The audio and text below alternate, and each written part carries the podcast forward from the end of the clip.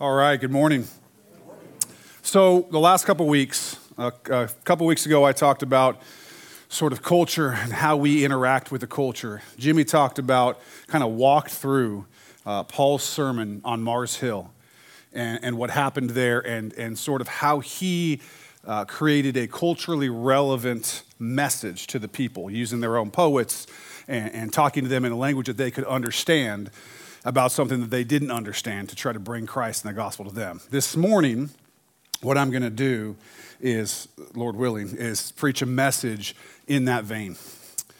An evangelistic message that we can, so for the church, the idea is to learn from it how to and the kinds of things that you would use to be culturally relevant the themes that you would use to be culturally, culturally relevant to people.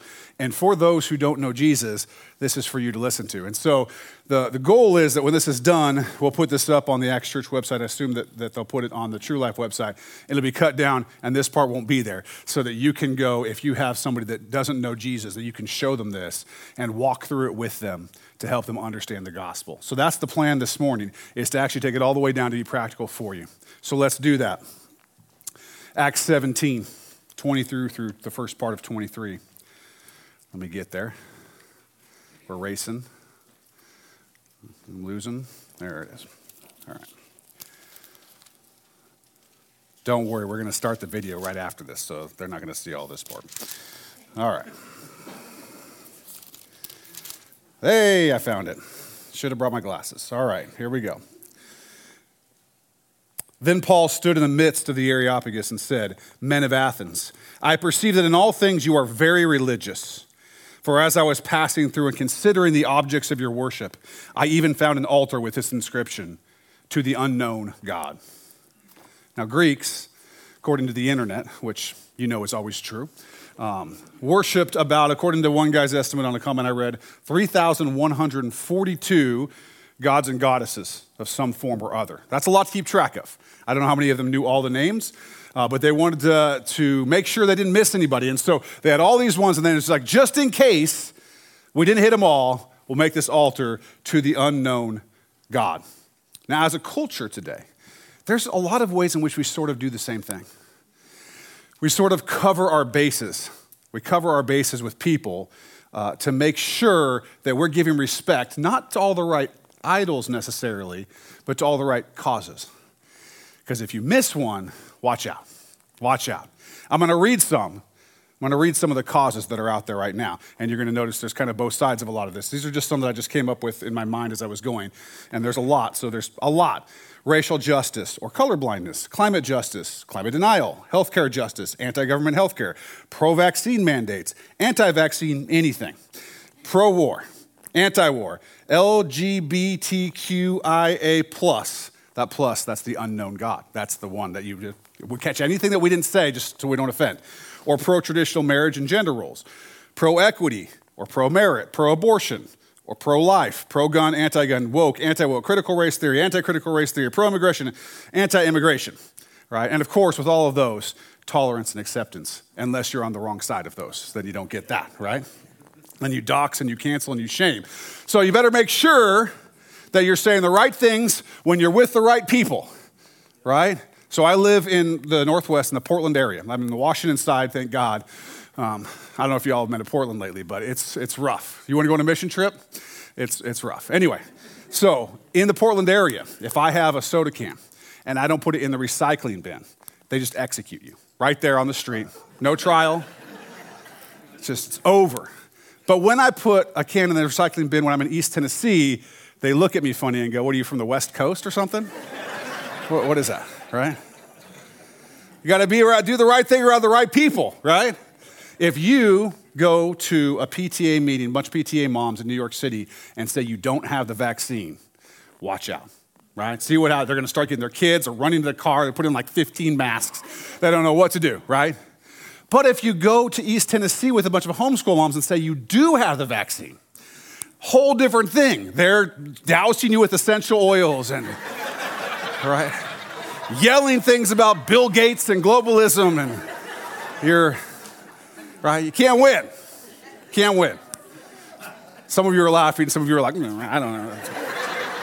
It's all right. You guys can take it. You guys can take it. We're religious. We're religious like they were in our beliefs. We're religious just like the Greeks, just like the Athenians. And we're religious about more and more and more things. We're actually getting more religious, not less religious.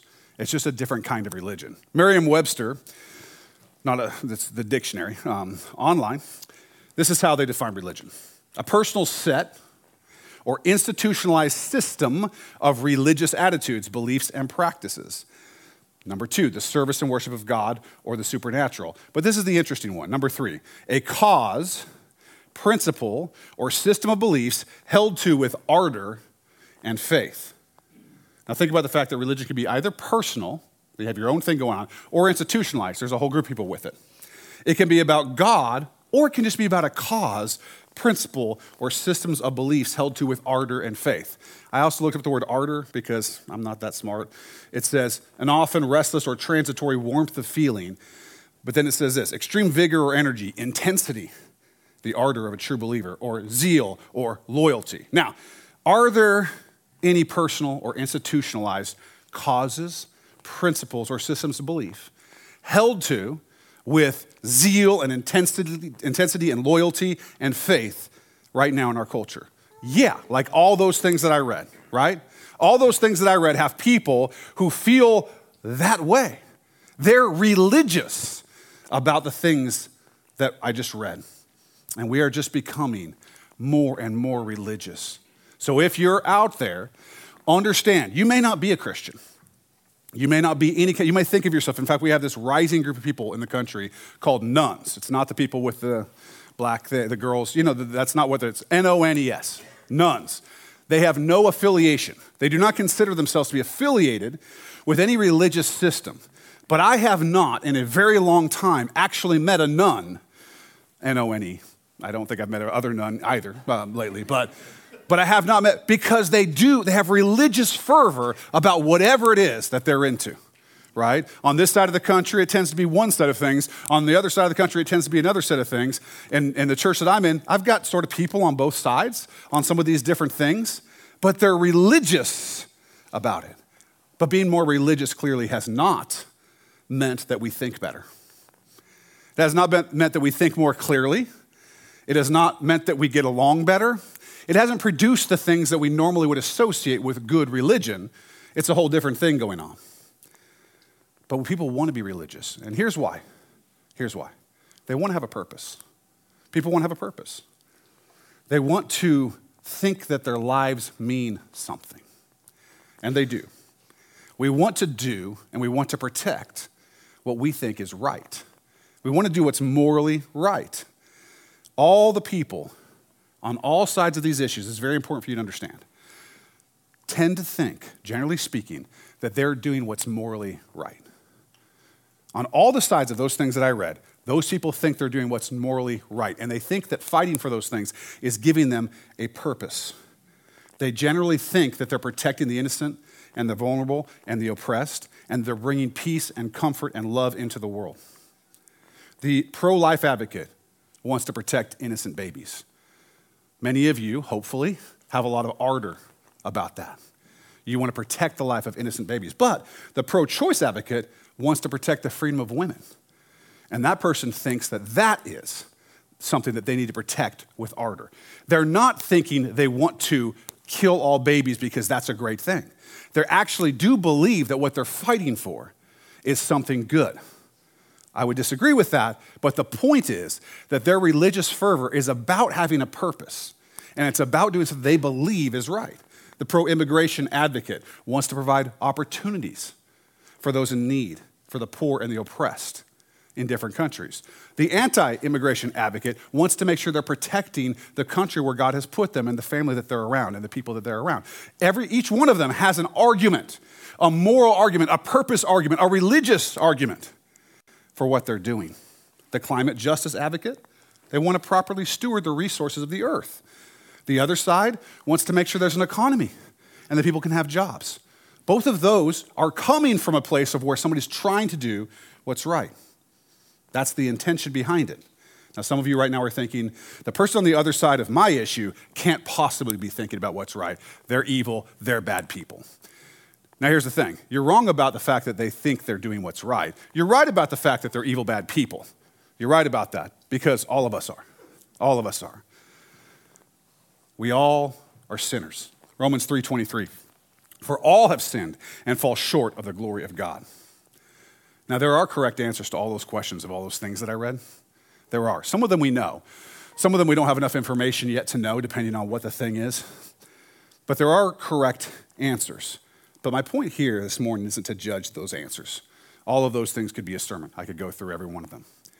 But that's not the point. The point is that each side is advocating for what they think is right. That each side has a religious fervor for what they think is right. Listen to the first part of Mere Christianity by C.S. Lewis. He writes this Everyone has heard people quarreling. Sometimes it sounds funny, and sometimes it sounds merely unpleasant. But however it sounds, I believe we can learn something very important from listening to the kinds of things they say. They say things like this How'd you like it if anyone did the same to you? That's my seat. I was there first. Leave him alone. He isn't doing you any harm. Why should you shove in first? Give me a bit of your orange. I gave you a bit of mine. That's how I talk all the time. He's English, so this, is different. Come on, you promised. People say things like that every day. Educated people as well as uneducated, and children as well as grown ups. Now, what interests me about all these remarks is that the man who makes them is not merely saying that the other man's behavior does not happen to please him. He is appealing to some kind of standard of behavior which he expects the other man to know about. It looks, in fact, very much as if both parties had in mind some kind of law or rule of fair play or decent behavior or morality or whatever you like to call it, about which they really agreed. And they have. If they had not, they could not quarrel in the human sense of the word. Quarreling means trying to show that the other man is wrong. And there would be no sense in trying to do that unless you and he had some sort of agreement as to what right and wrong are. Our culture is very religious. If you're an unbeliever, you don't believe in Jesus, you're watching this right now, or you're in this room, or whatever, you are very religious, intensely, zealously, loyally connected to causes and principles and systems of belief that you hold. That you hold. But we've lost something. We've lost the anchor. As a culture, we've lost the foundation. The foundation of why we hold to these causes why we have these principles and systems of belief, what's behind them. We simply don't know the anchor. We don't know him. We don't know him as a culture, and that is God. So Paul said to the Athenians in Greece almost 2,000 years ago, and I say to you, the last part of that verse that we just read, therefore, the one whom you worship without knowing him, I proclaim to you. The one thing we still seem to all agree on, for the most part, is that we're things like pro children. Most people are pro children, pro love, pro justice, depending on how you define each one of those things. The problem is that we want to hold views about love and justice and peace and joy and good relationships, or even the idea of good in general, while we deny their only possible source. Their only possible source, which is God. In school, we teach an atheistic view of creation and biology in our science class. But then in history class, we teach that it was right and good to fight the Germans in World War II. Those two things can't both be true. You see, if we have an atheistic view, in other words, the universe just happened, because that happens all the time. You always see things popping into existence, right? But the universe just happened, right?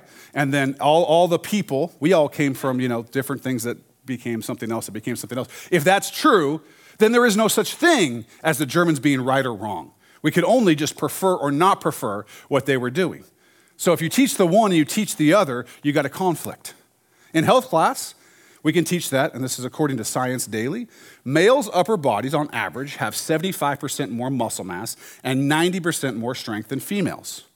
Sorry, ladies, that's the way it is. But then in gym class, we say that the body has nothing to do with gender, and the males who don't want to be males can play sports with the females. We got a problem there.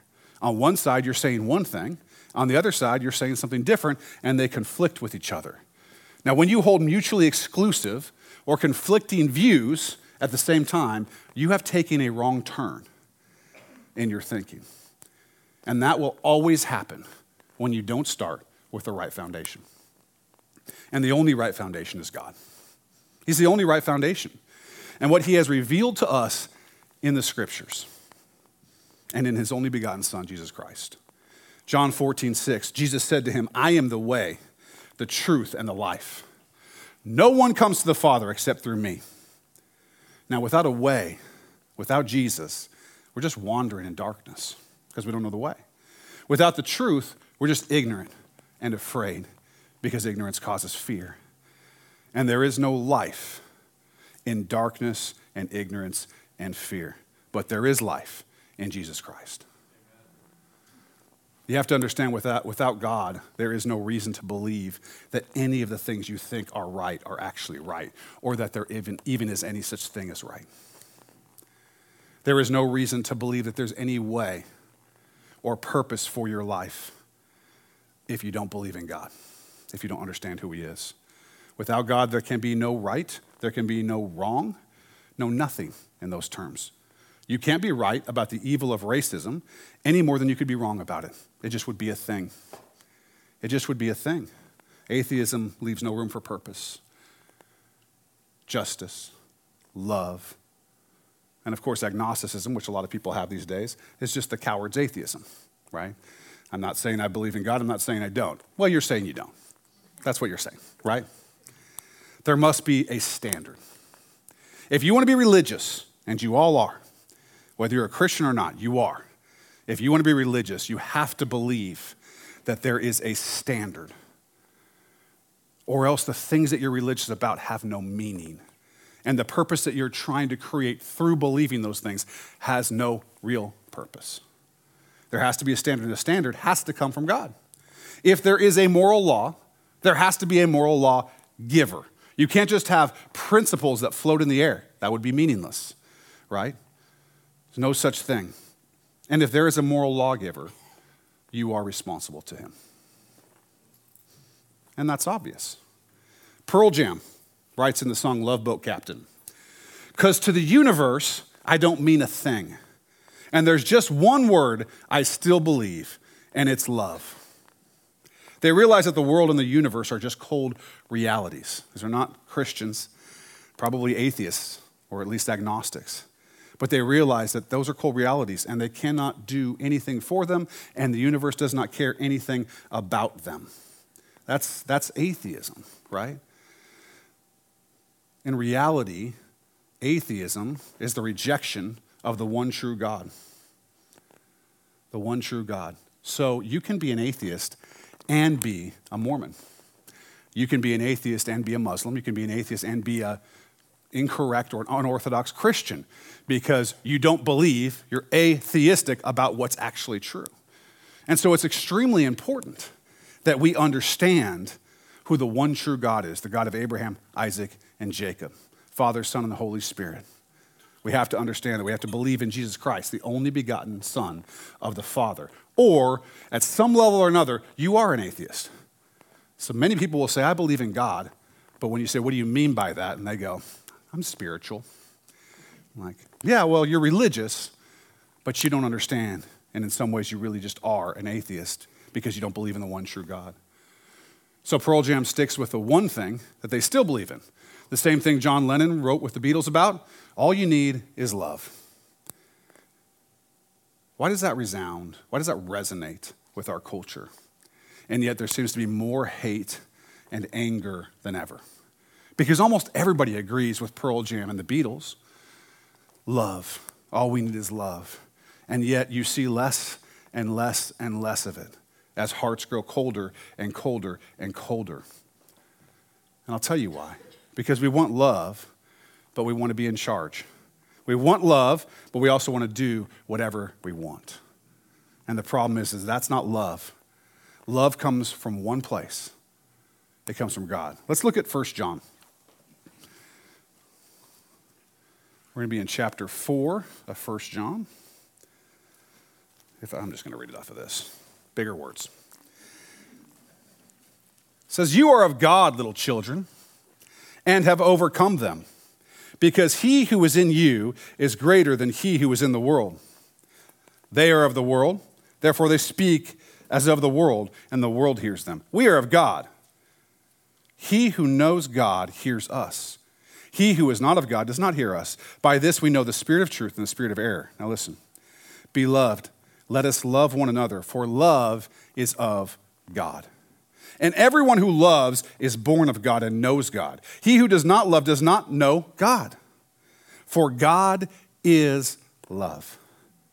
In this, the love of God was manifested toward us, that God has sent his only begotten Son into the world, that we might have that we might live through him. In this is love, not that we love God, but that he loved us and sent his Son to be the propitiation for our sins. Beloved, if God so loved us, we also ought to love one another. Down to verse 17. Love has been perfected among us in this, that we may have boldness in the day of judgment. Because as he is, so are we in this world. There is no fear in love but perfect love casts out fear, because fear involves torment. But he who fears has not been made perfect in love. We love him because he first loved us. There is only one source of love.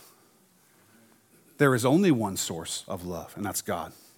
Without God, we would not know what love is. We can want it, and we can say, all we need is love, but we can't do anything about it if we refuse to acknowledge and worship God.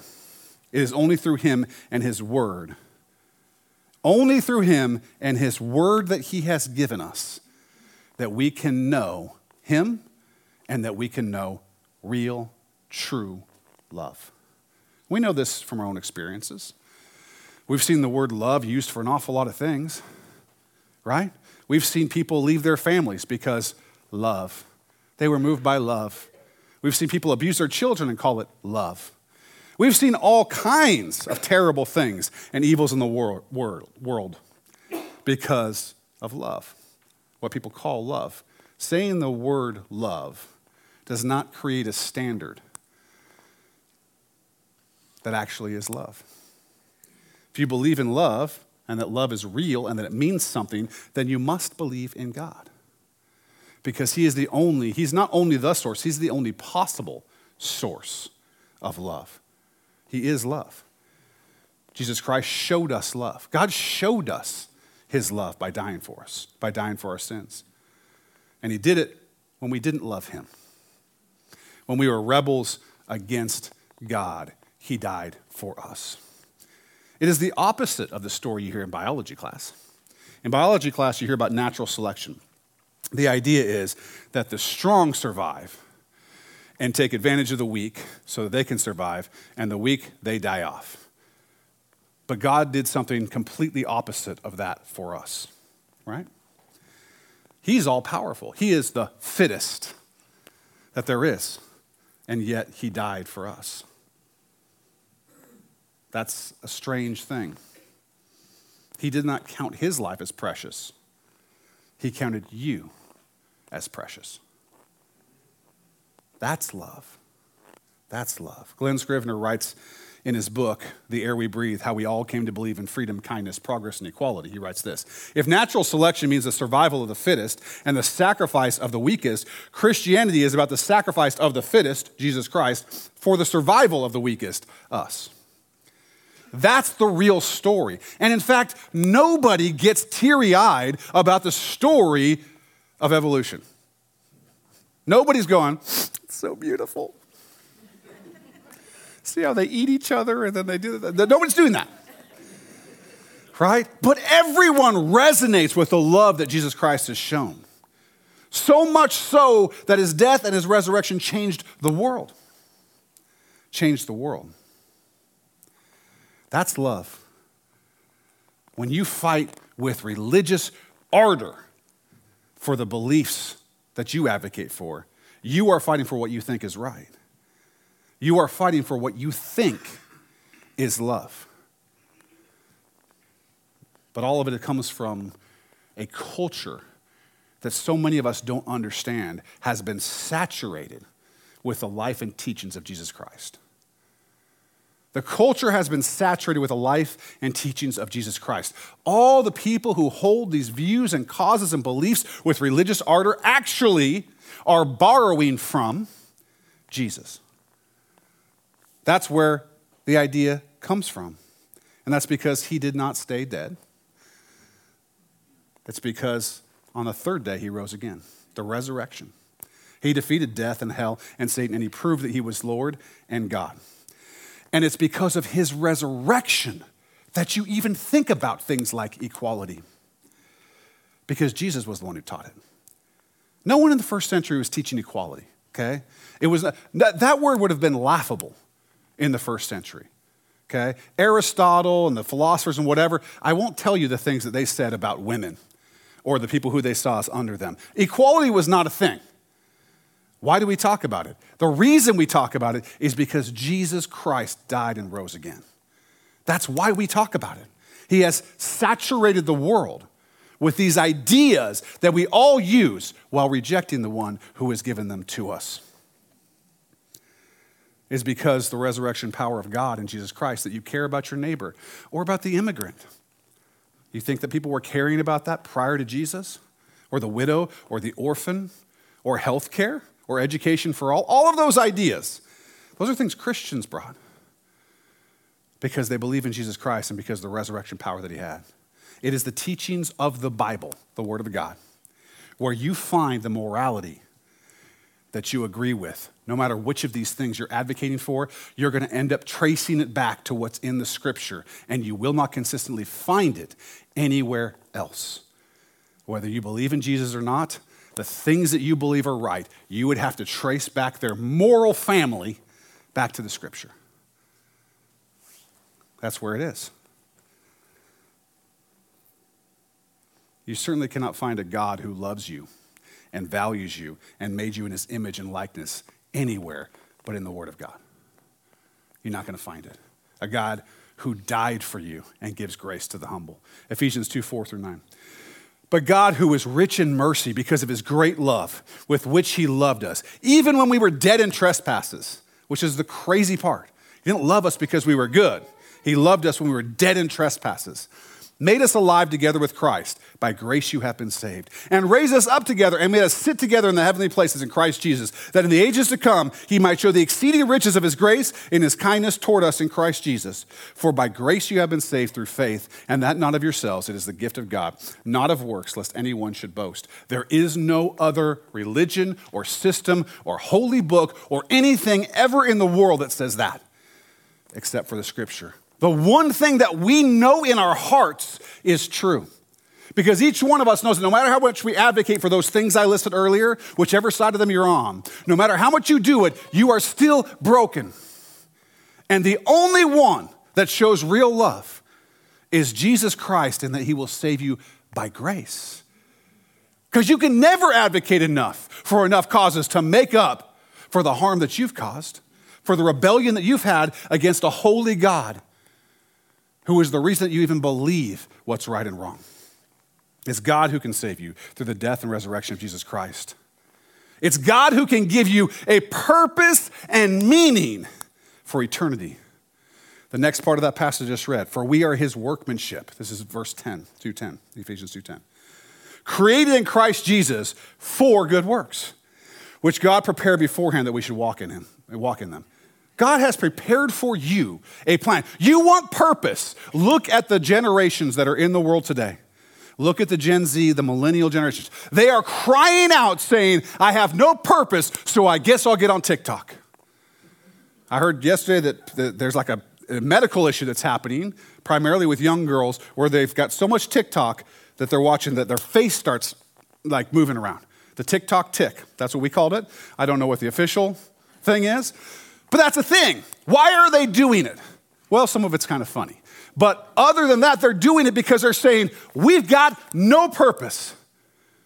We've got no purpose. There's nothing for us to gain. So I guess I'll sit here and do this and snipe at the people who say the things I don't like, right? Where's the grit? Where's pushing forward? That only comes from believing that you have a purpose. And you will never believe that if we continue to stuff down the throats of our young people the idea that the universe is nothing more than a happy accident. Can't have a purpose in that. Can't have a purpose in that. You are his workmanship, created in Christ Jesus for good works, which God prepared beforehand for you. This is the only place where you're going to find it. Before the world was created, God knew you. Whether you believe in him or not doesn't change that. He knew you and he prepared beforehand works that you might walk in them. That's an adventure. That's a purpose, and that's a God who loves. The Son of God who rose from the dead is the word of life, through whom all things were created, according to the Gospel of John, including you. Now, if Jesus didn't do these things, and he's not God, and he didn't rise from the dead, then I agree. There's no purpose.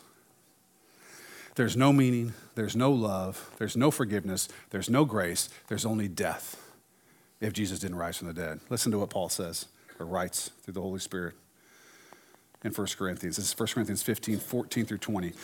And if Christ is not risen, then our preaching is empty, and your faith is also empty. Yes, and we are found false witnesses of God because we have testified of God that he raised up Christ, whom he did not raise up if in fact the dead do not rise. For if the dead do not rise, then Christ is not risen. And if Christ is not risen, your faith is futile. You are still in your sins. Then also those who have fallen asleep in Christ have perished. If in this life only we have hope in Christ, we are of all men the most pitiable. What are we doing here? We could be watching football not here in the East Coast because it doesn't start till later, but in the West Coast, they can watch football while the service is going on, okay? You could be doing that. I mean, I know it's over. There was a Super Bowl or something. I don't know. I don't follow hockey.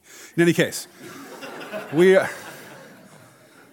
we're the most pitiable. We are wasting our time if Jesus Christ didn't rise from the dead. But now Christ is risen from the dead and has become the first fruits of those who have fallen asleep. Down later in the chapter, 1532, the last part of the verse. If the dead do not rise, let us eat and drink, for tomorrow we die.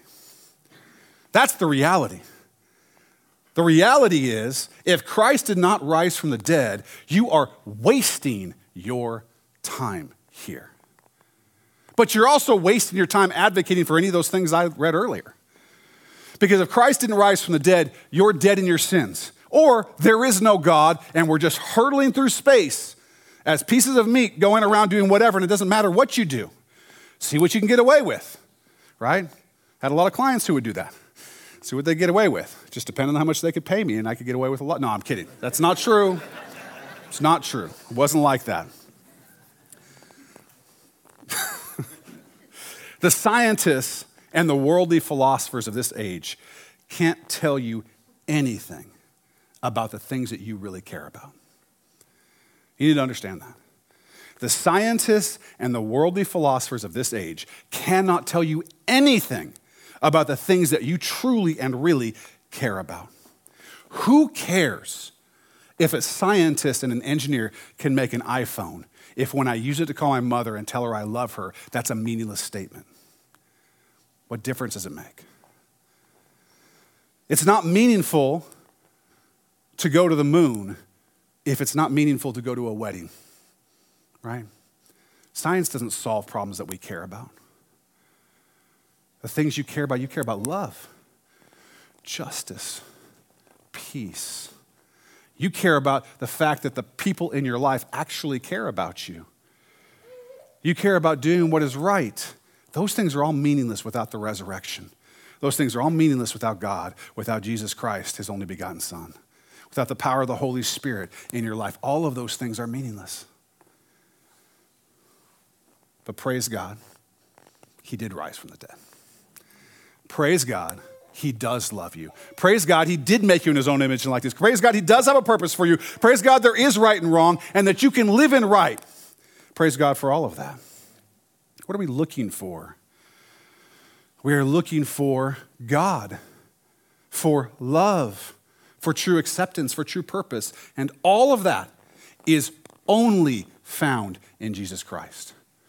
Now, some people out there will say, no, no, I can find all of that in this thing or in that thing or in the other thing. And all I can say to you is that no one ever has, and no one ever will.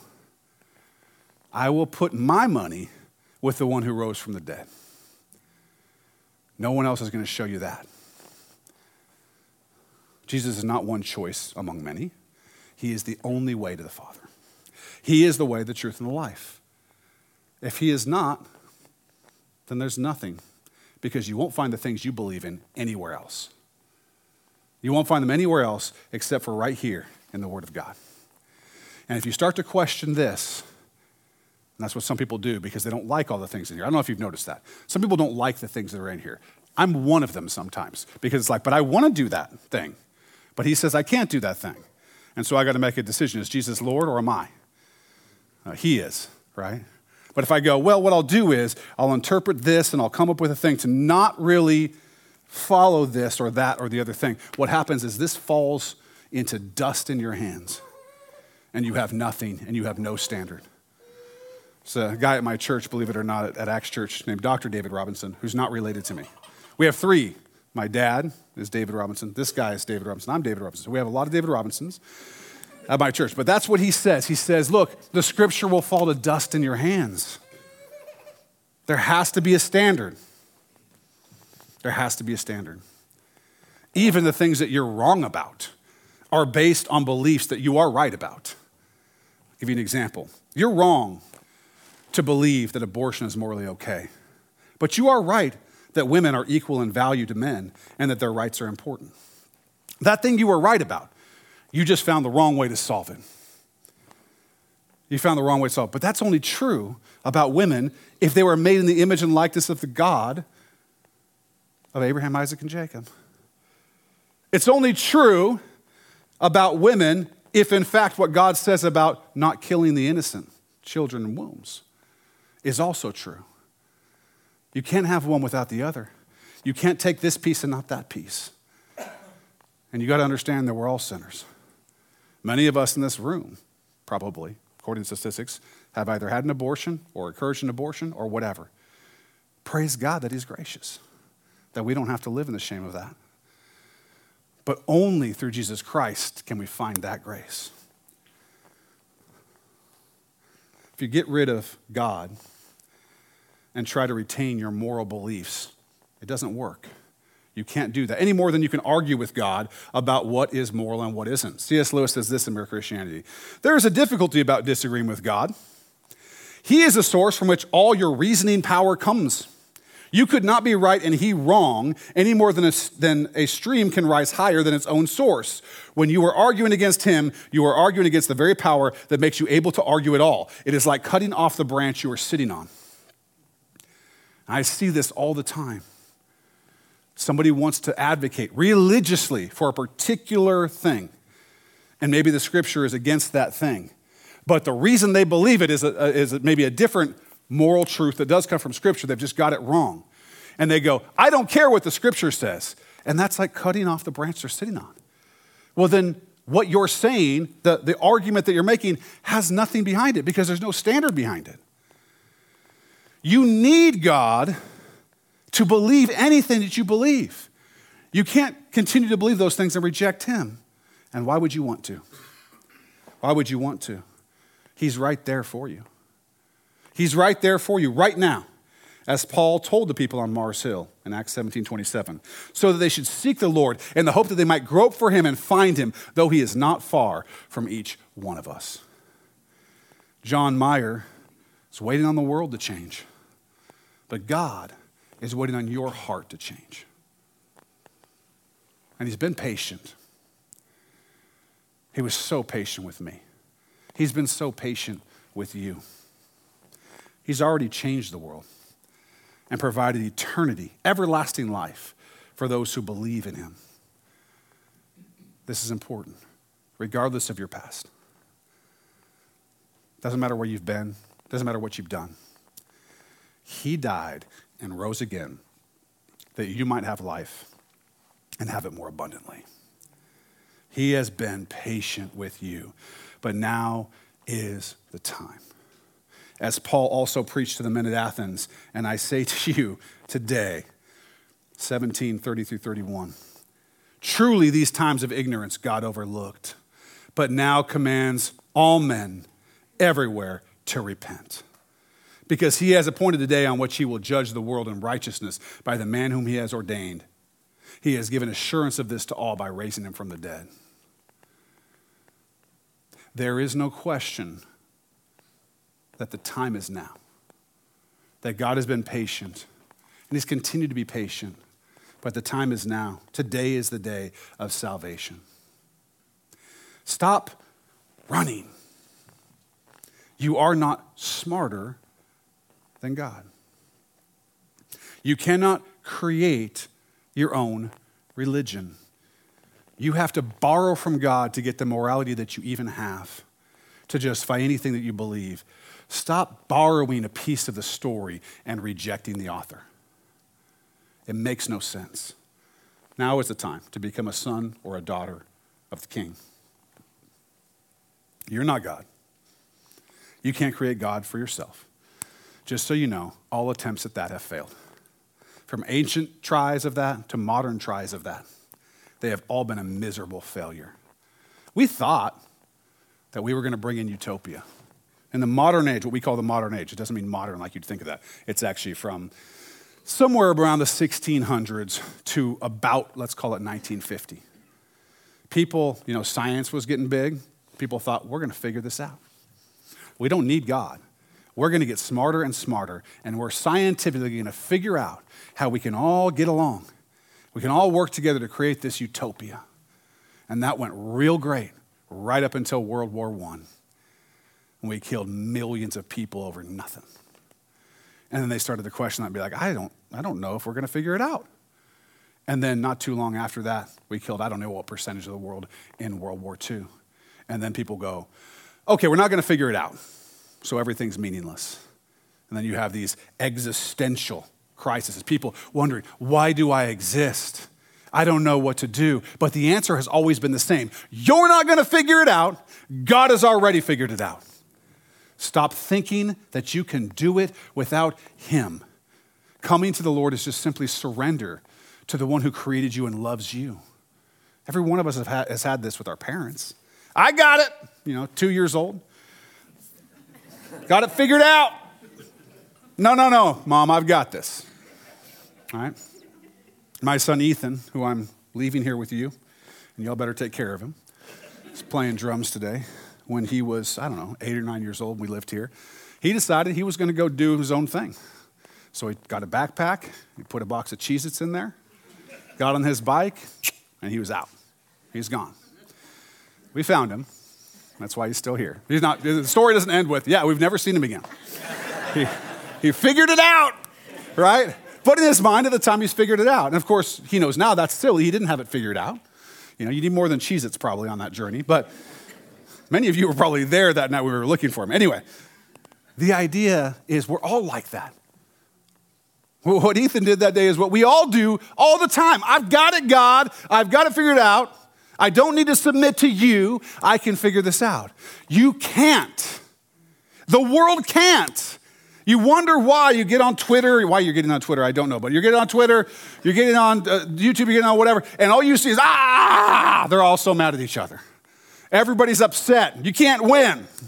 You're either the worst person in the world or you're in the club. Until you do the slightly wrong thing, then you're the worst person in the world again. You think of somebody like Nancy Pelosi, who was the darling of like the San Francisco area and was, and was all that kind of stuff. But then she wasn't quite liberal enough for them and they took her name off of a school. Like, Nancy Pelosi, like, that's not good enough for you, San Francisco? Like, what do you want? But that's the point. It can never be enough. You can never feed that religion enough. You will always eventually fall off, not be accepted, not believe the right things, not keep up with all the plus on whatever. Because there's only one truth.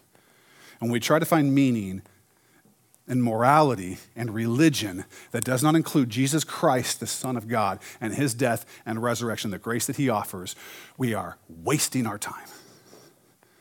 And if that's you, you are wasting your time. But praise God for his grace. He is here for you. If you want to live in the joy and the peace and the power of the Holy Spirit, to conquer fear and to give you hope, now is the time to follow Jesus. John 3:16, you'll see it at every football game being held up by some guy with a clown wig on. I don't know who that guy is, but he's doing the thing. I'll give him that. For God so loved the world, that's you, that he gave his only begotten Son, that whoever believes in him should not perish but have everlasting life. I don't know if you quite get it. People get mad at God because there's, there's things in the world that are rough. But what more could he do than come himself? Live as a human. When he created every person that he walked by, he created. Every person that jeered at him and mocked him, he created.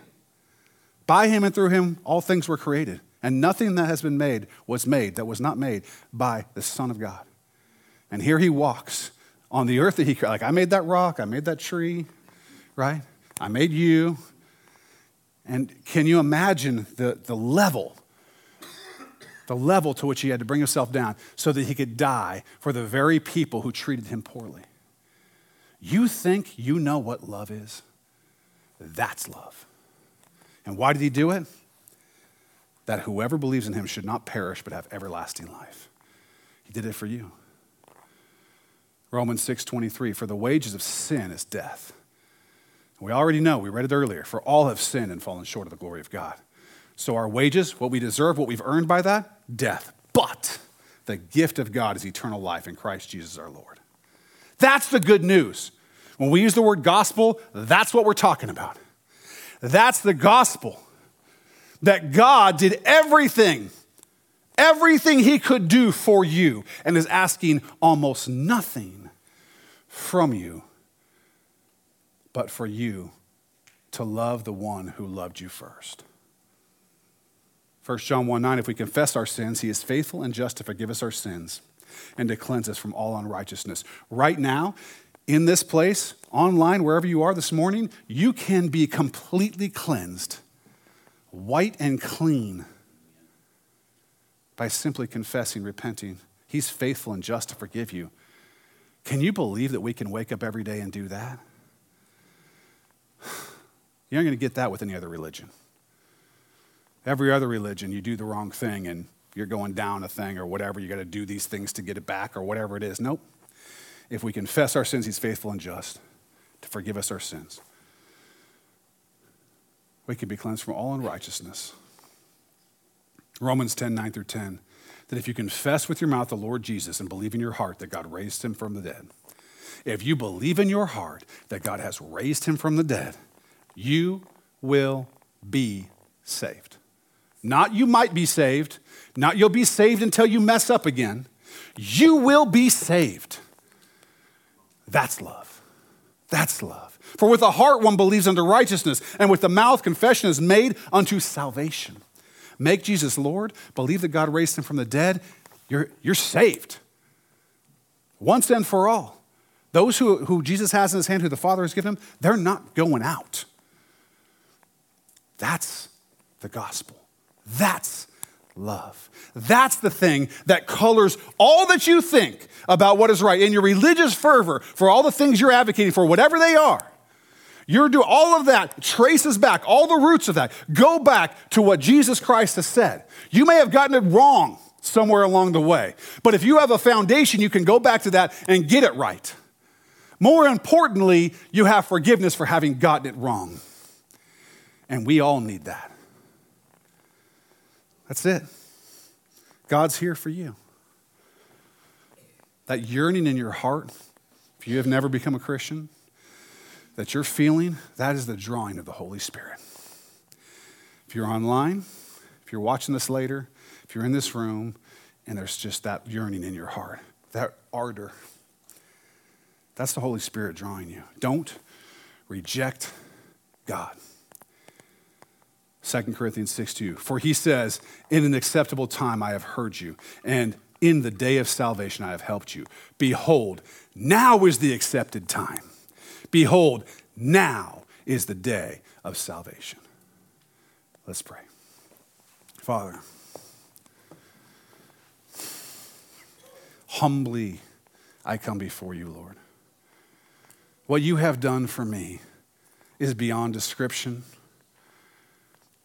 It's awesome. It's amazing. I was a wicked man deserving death and knew it.